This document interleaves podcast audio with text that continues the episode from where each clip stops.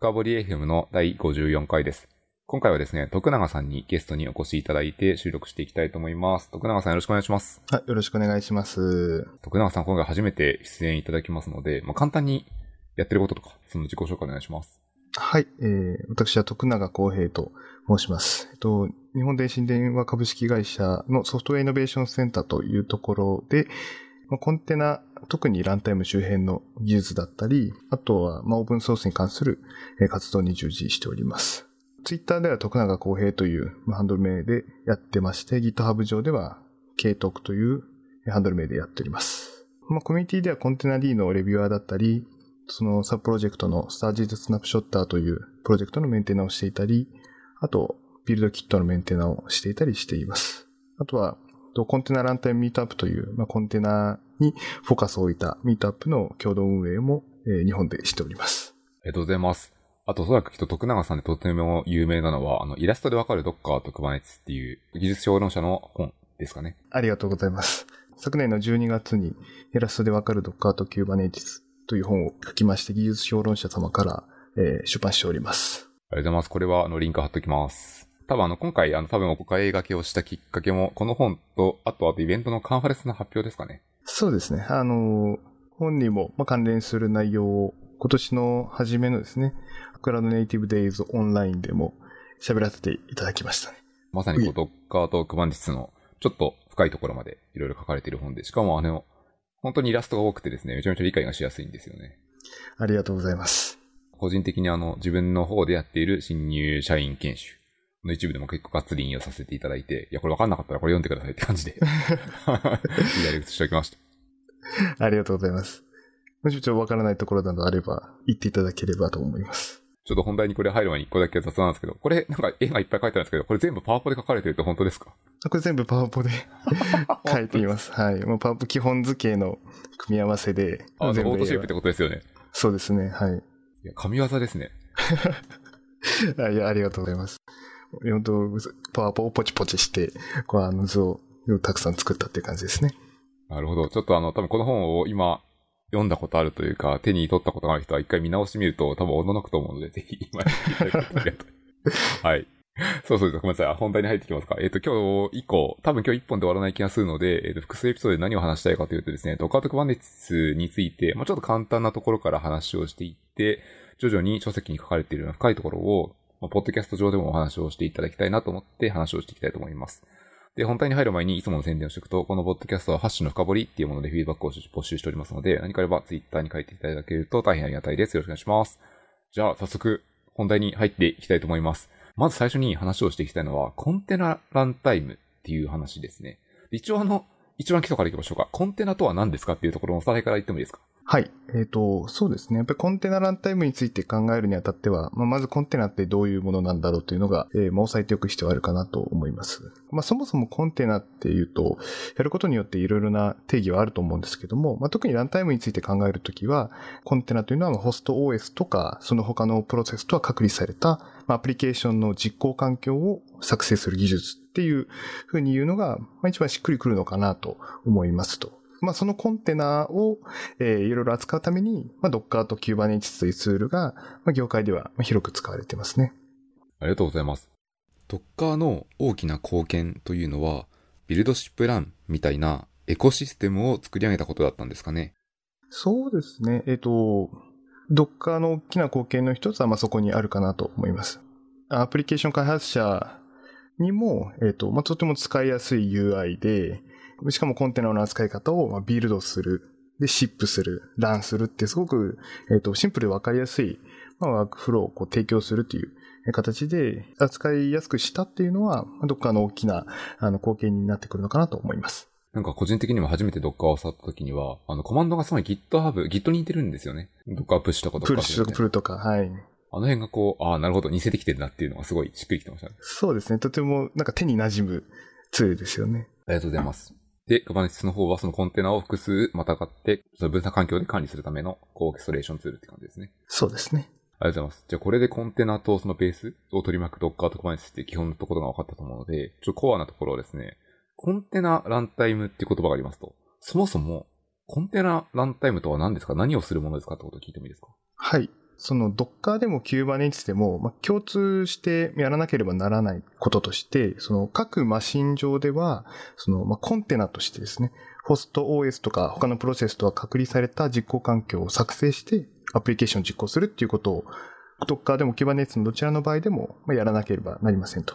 で、まあ、まさにこれをするのがコンテナランタイムと言えるかなと思います。まあ、具体的には、うんとまあ、カーネルなどの機能を使ってコンテナと呼ばれる隔離された実行環境を作り出して、でその中でアプリケーションを実行したり、えコンテナの元になるイメージとか、そういったものの基本的な管理を行うというのが、コンテナランタイムの、まあ、大きな役割の一つかなと言えると思います。例えば、隔離というのは具体的にどのようなことをするんですか？えっと、この隔離というのは、これが非常にいい質問というか、あの、ここがなかなか深い世界なんですけども、その、まあ、隔離というのにも、やっぱりいろいろなやり方があるんですね。コンテナと一口に言っても、やっぱりまあ隔離された実行環境を作る。で、その隔離のやり方はいろいろあって、一般的に広く使われているやり方では、Linux カーネルが提供しているネームスペースとか C グループスとか、そういったプロセスの実行環境を隔離するための機能をいろいろ組み合わせて使って、えあるプロセスがまるで自分がそのホスト OS 環境を占有しているかのようなえー、そういったふうに見せかける、まあ、技術がプロセスを隔離するとか、コンテナとして隔離された実行環境を作るのをその、まあ、指しているところかなというふうに思います。例えば、今、今出てきていた技術名称だと、まあ、C グループとかあとネームスペースっていうところがあって、例えばその C グループの方とかはどういうことをされているプロセスというかそうですね。はい。C グループは Linux の機能なんですけども、まあ、C グループがやっていることとしては、実行環境の隔離の、まあ、一部のことを C グループスはやってるわけですけれども、主にやってるのは、コンテナの中で動作するプロセスからアクセスできるデバイスとかを制限するということを、まあ、主にやっています。特に分かりやすい例で言うと、例えばコンテナ内のプロセスからコンテナの外のホストの、例えば、なんでしょう、ストレージ DevSDA とかストレージデバイスをなんか直接触れると、やっぱりセキュリティ的に良くないですよねと。ということは、やっぱりコンテナの中のプロセスからは、えっと、そういったホストのデバイスにはアクセスさせないようにしたいというところが、やっぱり根底にあって、それが実際に、まあ、C グループスの一つの機能として、えー、まあ、プロセスからアクセスできるデバイスを制限するということができたりします。その他にも、えー、メモリの使用量を制限するとか、えー、特定の CPU コアだけを使えるようにする。コンテナから使えるようにするとか、まあ、そういった形で、まあ、デバイス周りに関するいろんな制限を、えー、コンテナに対して適用することができるというのが C グループの一つ大きな、えー、コンテナユースケースで使われている機能かなと思います。例えばその1ホストの中でコンテナ複数でもランニングできるわけで、そのコンテナ間でその競合しないようにというか、そのいい感じにそう制限されているのも C グループの機能の役割の一つって感じですか？えー、そういうふうに使うこともできますね。あの例えば CPU コアを、えー、コンテナごとに別々の割り当てて、あの、占有させられるようにするとか、まあそういった使い方もできる、えー、できる機能かなと、はい、思います。C グループスすごい幅広いですね。提供している役割が。そうですね。はい。まあ、かなり。これが、そのコンテナランタイムの隔離の中の N 分の1なわけですよね。そうですね。この、この機能は、はい、コンテナの隔離において、ては、そうですね、一つの機能という感じですね。またさらにネームスペースとか他の機能も使われています。なんか深さがもうすでにわかりますね。そうですね。まあ、しかもその今の例では、えー、まあ、ランシーっていうコンテナランタイムの、えー、と実装の例で、とまあ、これは一般的に広く使われているコンテナランタイムなんですけども、まあ、それ以外にも Linux カーネルの機能だけじゃなくて、まあ、また他の技術、例えばまあ仮想マシンの技術を使う、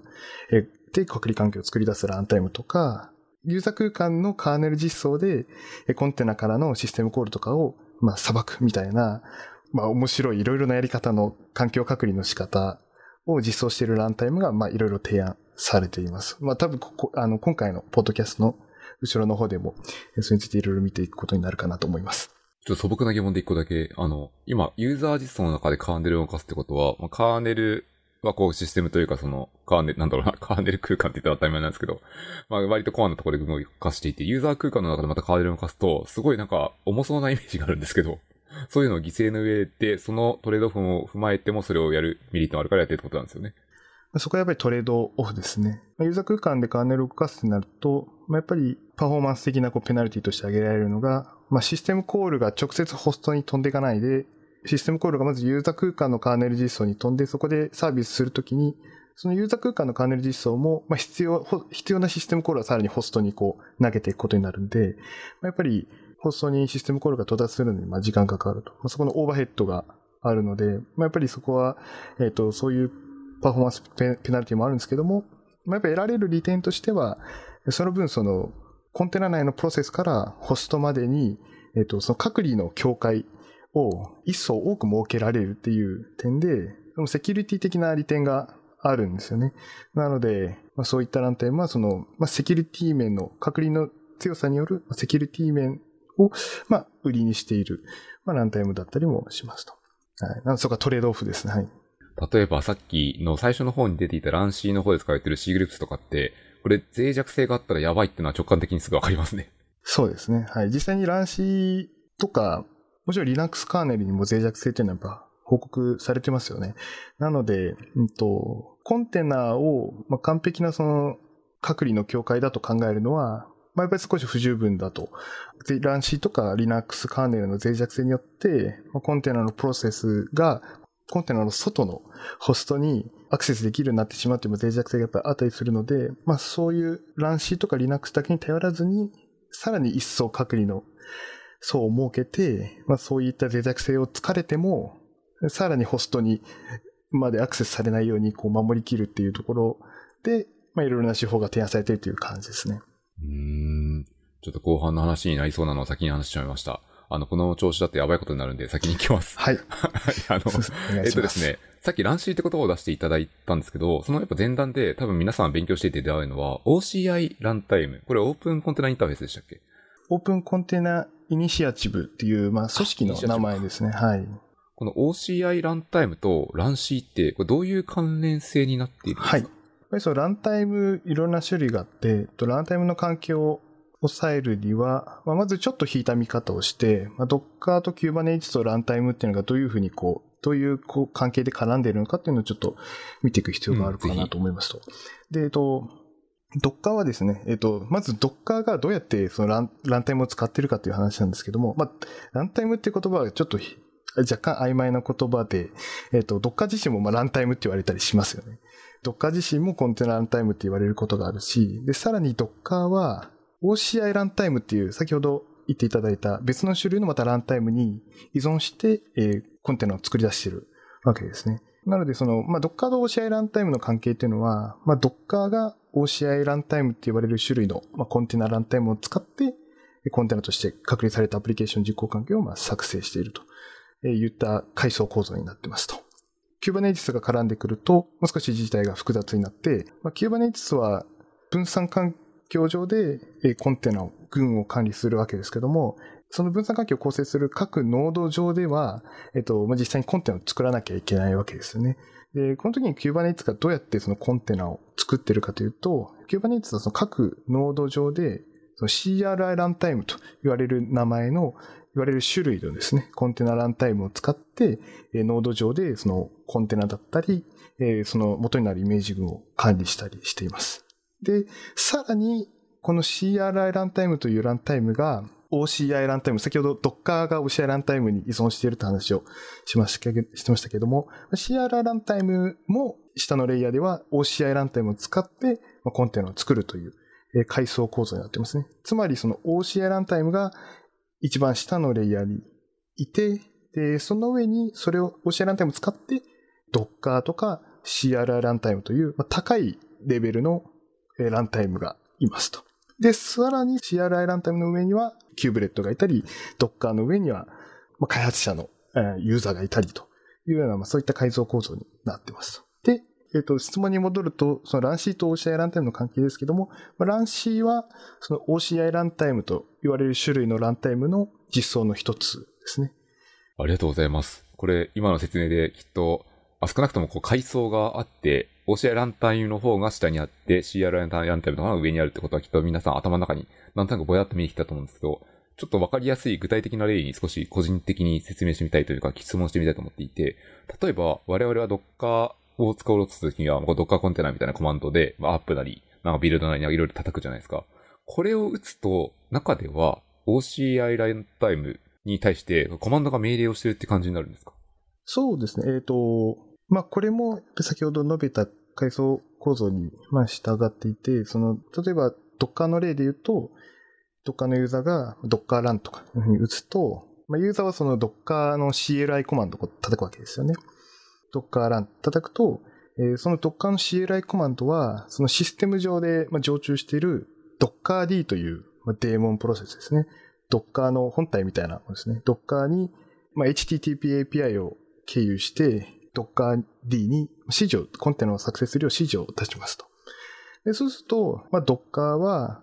ここもさらに一層加わってしまって複雑な話になってしまうんで、間をはしょると、Docker から OCI ランタイムに対して、まあ、指示が、あの、コンテナを作るように出てきますと。で、OCI ランタイムというのは LANC ですね。OCI ランタイムのインターフェースは、うんと、基本的には単発コマンドとしても実装されてるんですね。例えば LANC の場合だったら、LANC コマンドに LAN っていうサブコマンドを与えて、LANC LAN を実行すると、その、まあ、与えられた仕様とかに沿って、まあ、その LANC コマンドがコンテナ作成してくれるって形で、まあ、LANC コマンドを Docker が実行しているというような形と捉えるのがいいかなと思います。ここら辺の詳しい関係はまた後で、いろいろ高レベルランタイムを見ていくときに、でも、はい、話せるといいかなと思います。なるほど。じゃあ今のところ一応だけ整理しておくと、まあ、Docker コマンドを打つと、Docker コマンドから Docker デーモンに対して、まあ、HTTP 的な命令が飛び、その Docker デーモンから最終的には LANC まで流れていくと。そうです。なるほど、ありがとうございます。これが OCI の方で、まあ、CRI の方は多分同じように多分、 kubectl 的なコマンドを打つと流れていくんだろうなっていう類似が妄想できますね。そうですね。はい。まあ、Kubernetes の場合は、そうですね。まあ、さらに間に Kubernetes が挟まってるって感じですね。 kubectl コマンドから Kubernetes、で、Kubernetes から CRI ランタイム、CRI ランタイムから OCI ランタイムっていう、まあ、流れになりますね。いずれにしろ OCI ランタイムが一番下にいるという感じですね。もう、あれですね、最終的には OCI ランタイムをいい感じにみんな叩きたくて、いい感じにオーケストレートして叩きたくてっていう感じになってるってことですね。そうですね。了解です。ありがとうございます。今までご説明いただいたところは、基本的に OCI ランタイムと CRI ランタイムのところで、OCI が低レベルなランタイムであり、CRI の方が高レベルなランタイムですと。高レベルなランタイムの方、こっちはいわゆる CRI の方に近い方で、そうですねこ。れは、こいつはもうちょっと詳しく何をやってるか聞いてもいいですか？はい。まあ、高レベルランタイムという言葉も、えっと、よく使われる言葉なんですけども、この言葉自体若干曖昧な言葉で、一方、低レベルランタイムの場合は、ほとんどの場合 OCI ランタイムを指していますと。ただ、高レベルランタイムの方は、えっと、若干自体が複雑で、高レベルランタイムには、まあ、2種類大きく分けて種類がありますと。一つは、えっと、先ほど述べた Kubernetes 上で使われる CRI ランタイムと言われる種類のランタイム。で、もう一つは、Docker のような、その、いわゆる人間のユーザーが、開発者の人が使うランタイム、人間向けのランタイムですね。まあ、大きく分けて、まあ、この二つのランタイムがあるかなと思います。はい。これ、多分知らない人結構いると思うんですけど、Docker 以外のそのコンテナ、Docker CLI っていう、Docker なんとかとコマンドを叩くさっきやったんですけど、それ以外のランタイム、コマンドを叩くものもあるってことですね。そうなりますね。はい。なかなか面白くて、えっと、Docker は、まあ、Docker CLI という、まあ、すごく、えっと、手に馴染みやすい、えー先ほども述べたように、その、リビルドシップランというワークフローに、シンプルなワークフローにまとめて、しかも操作しやすい CLI を備えているという点に、やっぱり Docker の価値があるんですけども、えっ、と、やっぱりその価値っていうのは、かなり広く受けられていて、さらには、その CLI と同じ文法というか、同じ CLI、同じインターフェースを持つ別のランタイム実装というのも作られてるんですね。例えば、まあ、有名な例だと、レッドハットが中心になって、オープンソースで開発されているポッドマンっていう、まあ、ランタイムがありますと。詳しくはもうちょっと後で、えっ、と、いろいろ網羅的に見ていければと思うんですけども、まあ、Docker の CLI 互換のえー高レベルランタイムというのは、まあ Docker 以外にもあります。なるほど。これ多分すごい肝なところで、えっ、と、その OCI、OCI はこう一つのインターフェースにも仕様があるわけですよね。っていうことは、それを満たしていれば、その高レベルの方は、下はこう実装が何でもいいっていう理解で合ってますか？あ、そうですね。はい。OCI の、まあ、仕様というのは、やっぱりそこがまさに、えっ、と、OCI の仕様の恩恵と言えるところだと思うんですけども、OCI ランタイムには、OCI ランタイムスペシフィケーションという、まあ、仕様が定められているので、OCI ランタイムスペシフィケーションを満たしてさえいれば、どの OCI ランタイムを使っても、上のレイヤーからは同じようにコンテナを作るということができます。なるほど。OCR ランタイムのスペシフィケーション、まあ、仕様に関しては、これどういうものが規定されてるんですか？はい。OCI ランタイムスペシフィケーションは、いろいろなことをまあ定めているんですけども、えっ、と、まあ、大きく分けると、えーまあ、コンテナの、まずコンテナのライフサイクル。コンテナを作って、コンテナを実行して、で実行した後はコンテナを停止して、で、コンテナを削除するという一連のライフサイクルと、あとは、そのコンテナに対して、まあ、作成とか、実行とか、削除とか可能な操作と、あとはコンテナの元ですね。コンテナの材料。この材料を OCI ランタイムに渡せば、OCI ランタイムはコンテナを作ってくれますよという、まあ、そのコンテナの材料。この大きく3つですね。ライフサイクル、操作、で、コンテナの材料。この3つが、まあ、規定されています。コンテナの材料というのは、例えば何が入っているものですか？コンテナの材料には、まあ、大きく2つのものが入っていて、1つはコンテナに使うためのルートファイルシステムのデータですね。まあつまりコンテナの中に、コンテナからこう見えるファイルすべて、まあ、含まれたデータ、まあ、ディレクトリですね。と、あとはコンテナの実行時情報ですね。例えば、どのエントリーポイントを実行するとか、その時のアーギュメントを何にするかとか、あとはその時の環境変数とか実行ユーザーとか、まあ、そういういろいろな実行時情報。まあこの二つを、高レベルランタイムは、その OCI ランタイムに、まあ、これ特定のディレクトリに格納した状態で、そのディレクトリのパスを教えてあげるという形で、OCI ランタイムに対して、まあ、このディレクトリに入っている材料をもとにコンテナを作ってくださいという形で指示を出すという流れになっています。なるほど。じゃあ、Docker ファイルとかによく最後にエントリーポイントとか書いてるとか、あの辺がまさに実行時情報の一つって感じですね。そうですね。その Docker ファイルに、えー記載されているエントリーポイントとか、あと環境変数の情報とか、そういうのが、えっと、Docker ビルドすると、Docker イメージにこう焼き付けられて、で、その Docker イメージを今度実行する段になってから、その実行時情報が、さらにこう、高レベルランタイムから OCI ランタイムまで流れていって、最終的に OCI ランタイムが、まあ、その、えーその、まあ指示通りにコンテナを作るというような流れになっています。なるほど。めちゃくちゃよくわかりました。その OCR ランタイムの、まあ、まあ、本当にこの実装の一つが、さっきずっと出てる今日ランシーっていうのが一つだったわけですね。はい。ってことは、ランシーの他にもたやっぱこれがいっぱいあるってことですね。そうですね。まあ、ランシーの他にも、いくつか OCI ランタイムの実装というのはあって、まあ、いろいろあるんですけども、まあ、まず観点としては、その、先ほども述べたように、えっと、ランシーとか Linux にはまあ脆弱性がまあ報告されていますと。で、えっと、まあ、コンテナをプロセスから見て、まあ、完璧なセキュリティの境界だというふうに見なすのは、ちょっと危ないところがありますよというような、えー認識があって、そこから、じゃあ、えっ、と、コンテナから脱出されても、さらに一層、その、追加で、えっ、と、隔離技術を、まあ、設けることで、えーコンテナからホストに対する攻撃をできる限り防ごうという観点で、えーそういうセキュリティ向上を目指すような、まあ、ランタイムにいくつかバリエーションがまずあります。なるほど。こう多層防壁というか、一層やられても大丈夫ってやつですね。はい。ありがとうございます。この辺もめちゃくちゃ深いですね。ずっと喋れそうですね、これも。そうですね。これ、これなんか徳永さんだからこそこう、いろいろ終えてる感じがしますけど、結構、普通に例えばプロダクトを作ってエンジニアとかって、どこまで追ったらいいかって結構悩ましいところがありますね。そうですね。あの、やっぱりランタイムのレイヤーって、例えば、マネージドな Kubernetes サービスを使っているとかいう場合だと、うんやっぱりランタイムのレイヤーってユーザーからは触れないですよね。やっぱりその、マネージド Kubernetes と提供しているベンダーが、例えばランシーと別のランタイムも用意して提供するみたいな形になったり、まあするので、やっぱりそういう点ではその、えっと、なかなかユーザーから見えやすいレイヤーではないのかなと思うんですけども、まあやっぱりどこまで知っておくというのはちょっと難しい質問ですね。やっぱりちょっと今、ふと疑問に思っちゃいました。まあ知れば知るほどいいんだとは思うんですけど、そうですね。ただ知りすぎても、やっぱりやっている、えっと、仕事によって、その知識がどこまで活かせるかっていうのは、また仕事の内容にもよってくると思うので、そうですね。おっしゃる通り、こう、ど、結局どこで価値を出してちゃんとお金を稼ぐかっていうところも仕事面ではあったりするので、はい。なんかあれですね、こっちの方は、いや、これめちゃくちゃ面白いなと思ったらそっちの道に進むのもありですね。そうですね。ありがとうございます。じゃあちょっと先に行こうかなと思います。で、えーっとですね、今これいろいろ、高レベルランタイムと低レベルのランタイムの話をしていて、次に、えーっと、本来であればちょっとケーススタディっぽいことをお話ししたいと思ったんですけど、一個だけその前に話を聞いてみたいところがあります。何かというと、ドッカーが初めてこう出始めてきて、ドッカー社が出てきてみたいな。もともとあの別の名前だったと思いますけど、変わってきた時に、ドッカーってその、その、最初はそのもの自体は超密結合なツールというか、ライフサイクルになっていった記憶があって、多分 OCI とかってなかったんですよね。僕の記憶ってこれで合ってます？そうですね。えっと、Docker はもともとは一つの大きなデーモンっていう感じで、まあ今みたいに OCI ランタイムがあったり、あと Docker も今では、例えば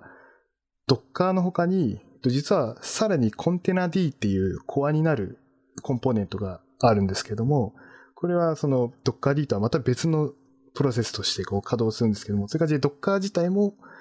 別のデーモンにこう分かれてるって感じ。今ではそ、まあ、素結合な、機能単位によって素結合なアーキテクチャになりつつあるように感じなんですけども、もともとは一つでしたね。ただ、それはやっぱりコミュニティの成熟っていうのがやっぱり大きな要素なのかなと思いますね。その Docker から始まって、やっぱりコンテナの実装っていうのはまあ Docker だけじゃないわけですよね。まあ、当時はそのロケットっていうコンテナランタイムがその Docker のちょっとライバル的な立ち位置であったりとか、まあ、いろんなランタイム実装があったりして、やっぱそのいろいろこうランタイム実装が出る中で、まあどうやったらその、たくさんの実装がありながらも、だけど、コンテナの実行の互換性を壊すようなことはしたくないと。まあそういうコミュニティのが大きくなるにつれて、どうやってそのスケールするコミュニティの仕組みを作れるかってなった時に、やっぱりその Docker が、えっと、その LANC っていう、もともとは Docker の一部だったコンポーネントを切り離して OCI という組織に、まあ、移譲して、その OCI が、あの、それについて仕様を定めて、そしたら他のランタイムも、その仕様に沿って、たくさんのバリエーションがこう生まれてという感じで、もともと一つの Docker という、まあ、一つの大きなランタイムだったものが、コミュニティの成熟に応じて、まあ、分割されつつ、で、適切にそのインターフェースにこう、標準仕様は定められつつっていう感じで、細かく分かれていったっていうのは、まあ、やっぱりコミュニティの成熟の中、流れを感じるような、うん、出来事かなと思います。うん、なるほど。まあ、こう、ドッカー社単独で、こう、クローズの環境でずっとされていると、まあ、業界的にはですね、発展しづらいのもあったりするので、コミュニティの外圧があって、まあ、徐々に、まあ、剥がされるって言ったらちょっと言い方悪いですけど、まあ、徐々にこう、可視化されて、必要に応じて分かれて、インターフェースが切られて進んでいったってことですね。はい。なるほどな。ちょっと今僕の歴史が復習されました。こんなあったなと思って。そうですね。ありがとうございます。じゃあちょっとですね、さらに先に進んでいって、さっきちょっと一瞬話しかけた、まあ、クバネティスを使った場合に、今までの流れってどんな感じになるんでしょうっていうところを、話を聞いてみたいと思っていて、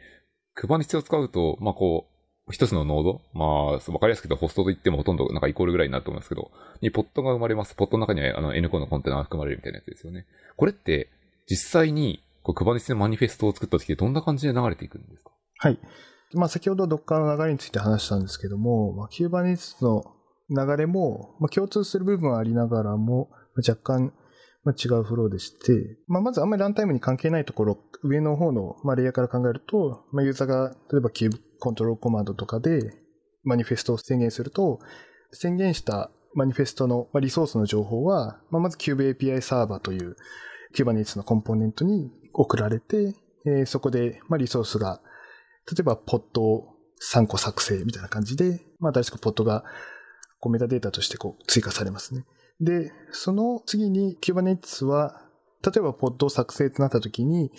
Kubernetes が管理しているノードの中のどのノードで実行すべきかということをスケジューリングしますと。で、実行するノードを決めると、ポットを作成していくわけですけども、この時に重要になってくる Kubernetes のコンポーネントが Kubelet という名前のコンポーネントで、これはその各ホスト、各ノード上、各ホスト上でえ稼働している、まあ、エージェント的なデーモンプロセスで、この Kubelet というのが、その Kubernetes のコントロールプレーンのコンポーネントから、ポット作成みたいなどの指示を受け取って、で、Kubelet は自分の管理しているノードで、実行されているポッド全体をこう管理しているというような、まあ、関係になっています。まあ、ここまでがあんまりランタイムが関係ないところですけども、まあ、ここからがランタイムが関係してくるところで、まあ、 kubelet は実際にそのポッド作成の指示を受けると、そのノード上でポッド作成をまあ始めるわけですけども、 kubelet が、まあ、ここまでの話でわかるように、 kubelet が直接コンテナを作ってるわけではなくて、えっ、ー、と、 kubelet は CRI ランタイムと言われる種類のコンテナランタイムにコンテナ作成だったり、とかとイメージのレジイメージをレジストリからプルするとか、そういった指示をそのまま CRI ランタイムに出します。すると CRI ランタイムは作成しなければならないポッドに応じて、レジストリから適切にイメージをプルしたり、それを展開したり、コンテナのルートファイルシステムデータを準備しておいたり、あとはそのマニフェストに書いてある通り、コンテナの実行時情報を準備したりして、それを一つのディレクトリにまとめます。で、次に、ルートファイルシステムのデータ、実行時情報。これらを、さらに下の OCI ランタイムにまとめて渡して、OCI ランタイムにコンテナ作成の指示を出すという流れになってますね。なるほど。今までのところで、ついに OCI と CRI 両方とも全部出てきましたね。はい。そうですね。なるほど。確かに上から説明されると非常にわかりやすい。面白いのはあれですね。最初、クバネツがやってるところは、ランタイム最初関係ないんですね。そうですね。キューバネイツ自体は、そのコンテナの、まあ、ランタイムレベルの詳しいことはやっていなくて、まあ、そういったコンテナ実際作成する処理とかそういうのは、まあ、ランタイムに、まあ、処理をお願いしているという形になります。なるほど。一個だけお聞きしてみたいのは、例えばその、途中で出てくる kubelet というコンポーネントは、こういった CRI に対して指示を出すじゃないですか。今日の例で言うと、例えば Docker コマンドを打つと、まあ、HTTP で指示が出てたんですけど、この kubelet から CRI ランタイムの指示ってどんな感じで指示を飛んでるんですか？はい。と、これはまた Docker API とは違う、まあ、API で指示が出るんですけども、まあ、Docker API の場合は Docker CLI から HTTP で Docker が公開しているその Unix ソケットに向かって指示が飛んでいくわけなんですけども、 kubelet から CRI ランタイムの場合は、まあ、同じくそのノード上の Unix ソケットを経由して指示を飛ばすんですけども、使ってるプロトコルが違って、その HTTP じゃなくて kubelet と CRI の間は gRPC を使って通信をしています。というところで、まあ、コンテナの指示を出す、コンテナ作成だったりの指示を出すという点では、目的はすごく共通するところもあるんですけども、具体的なやり方は少し異なっているというような形です。なるほど。じゃあその、まあ、プロトコルはちょっと違いますけど、まあ、結局伝えたい情報は大体上から下に落ちていくわけですよね。大体、はい、例えばこのコンテナを実行して、この実行時情報で実行してくださいって情報は、最初はこう、キューバネスのこのマニフェストに書いてあるわけで、それが最終的にランタムに落ちていくときに、流れ方に、こう使われているプロトコルがちょっと違ったりするってことですね。はい。ただ、そう、そこがやっぱり面白いところで、えっ、ー、と、 kubelet というのは、今は deprecated になってしまったんですけども、 kubelet は実は Docker API を叩くこともできたんですね、実は。お kubelet が Docker API を直で叩いたんですか？はい。まあ、これ歴史的経緯なんです。もともとやっぱ Docker を前提としてこう作られてたようなところがあったので、まあ、 kubelet は、まあ、最近 deprecate になってしまった機能なんですけども、 kubelet はその内部に CRI からその Docker API に、その API を変換するレイヤーを Docker SIM という名前の、まあ、レイヤーを持ってまして、CRI 経由で出す指示を Docker API に変換して、Docker API を叩いて、Docker に対して指示を出すということができました。なので CRI ランタイムだけじゃなくて、Kubernetes 上では、昔は Docker がよく使われてたと思う。今も Docker が使われてるところあると思うんですけども、Kubernetes 上でランタイムとして CRI ランタイムじゃなくて Docker が使えるっていうのは、kubelet のそういった機能になります。ただこれは1.20からですね、 deprecated なので、これからは Kubernetes 上で Docker がランタイムとして使われていくっていうことは、まあ、なくなっていくのかなと思います。なるほど。これはもうこの業界発展と密接に関係してますね。Kubernetes はもともと Docker は割と多くの分で使ってたんですね。おそらく最初の方は。なんですけど、徐々にこう標準というか、もっともっとそうな感じにししていくに従って、変換に使っていた Docker シムが実際に抜かれてしまったってことですね。はい。やっぱり CRI っていうそのコミュニティで合意が取れたその標準的なインターフェースとかも定められて、で、その CRI に沿ってコンテナ D とかクライオとか、いろんなランタイム実装が出てきて、それがもう成熟してるので、そういう統一されたインターフェースがあるんで、まあ、そっちに集中していこうっていうのは自然な流れなのかなと思います。これあの、ちなみにですけど、この時、ドッカーシムがこう抜かれるってところで、一回ちょっと、あの、僕の記憶だと界隈がざわついた記憶があるんですけど、これ合ってますか？そうですね。去年の末ぐらいでしたかね、12月とか。はい。これ、使えなくなるわけじゃないよみたいな話になったやつですよね。そうですね。はい。やっぱり、ツイッターとかを見ている限りだと、やっぱりちょっと誤解、あの、される方もいらっしゃったのかなと。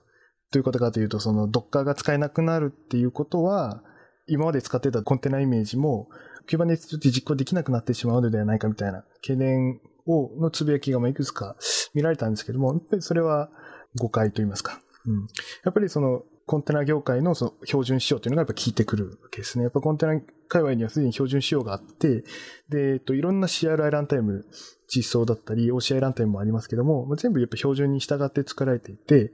で、コンテナイメージも標準化されてるんですよね。なので、その、Docker が使えなくなって、えっと、例えばこれからは CRI ランタイムのコンテナ D とかクライオだけしか使えませんとなったとしても、まあ、同じくコンテナイメージは、コンテナ、Docker でもコンテナ D でもクライオでも、どのランタイム実装でも同じように動作させることができるというところで、まあ、なので Docker がデプリケートになっても、今までのアプリケーションは通常そのまま動かせますよと、えーあの、いうことになります。ちょっとこう極論的に言うと、その OCI と CRI のこのインターフェース、まあ両方とも規定すれば、ぶっちゃけ何を使っても構わないっていう理解で合ってますか？そうですね。はい。そうなります。ただ、そのやっぱり標準に、えっと、定められていない、なんでしょう。例えば具体的、そのログフォーマットとか、その細かな違いがいろいろあったりするので、まあそういうとこではまらなければ、はい。どのランタイムを使っても あの、目的は達成できるのかなと思います。ちょっと今のコメントから徳永さんはハマられたんじゃないかっていう話を受けました。ありがとうございます。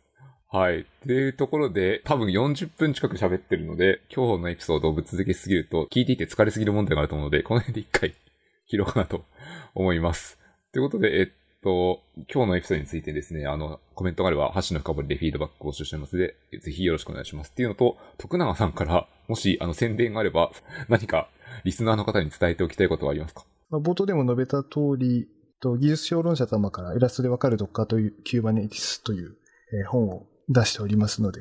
えーぜひ、あの、Docker や Kubernetes の基本的な機能だったり、コンテナランタイムの基本的なところだったり、そういうところに興味がある方はぜひ、えー手に取っていただければ幸いに思います。はい、ありがとうございます。あの、個人的にも買って、もう最高に読んでるので、この本めちゃくちゃ読むといいと思います。なんだろう、ネタバレ感あるんですけど、僕はこの本読んでるんで、今日の話は多分多少知ってる分が結構あるんですけど、あえて露骨にいっぱい聞いていきたいと思いますので、後編もぜひよろしくお願いします。よろしくお願いします。最後にエピソードスポンサーメッセージを読み上げて終わりにいたします。5000万人が使っているサービス、実は夢見が作っています。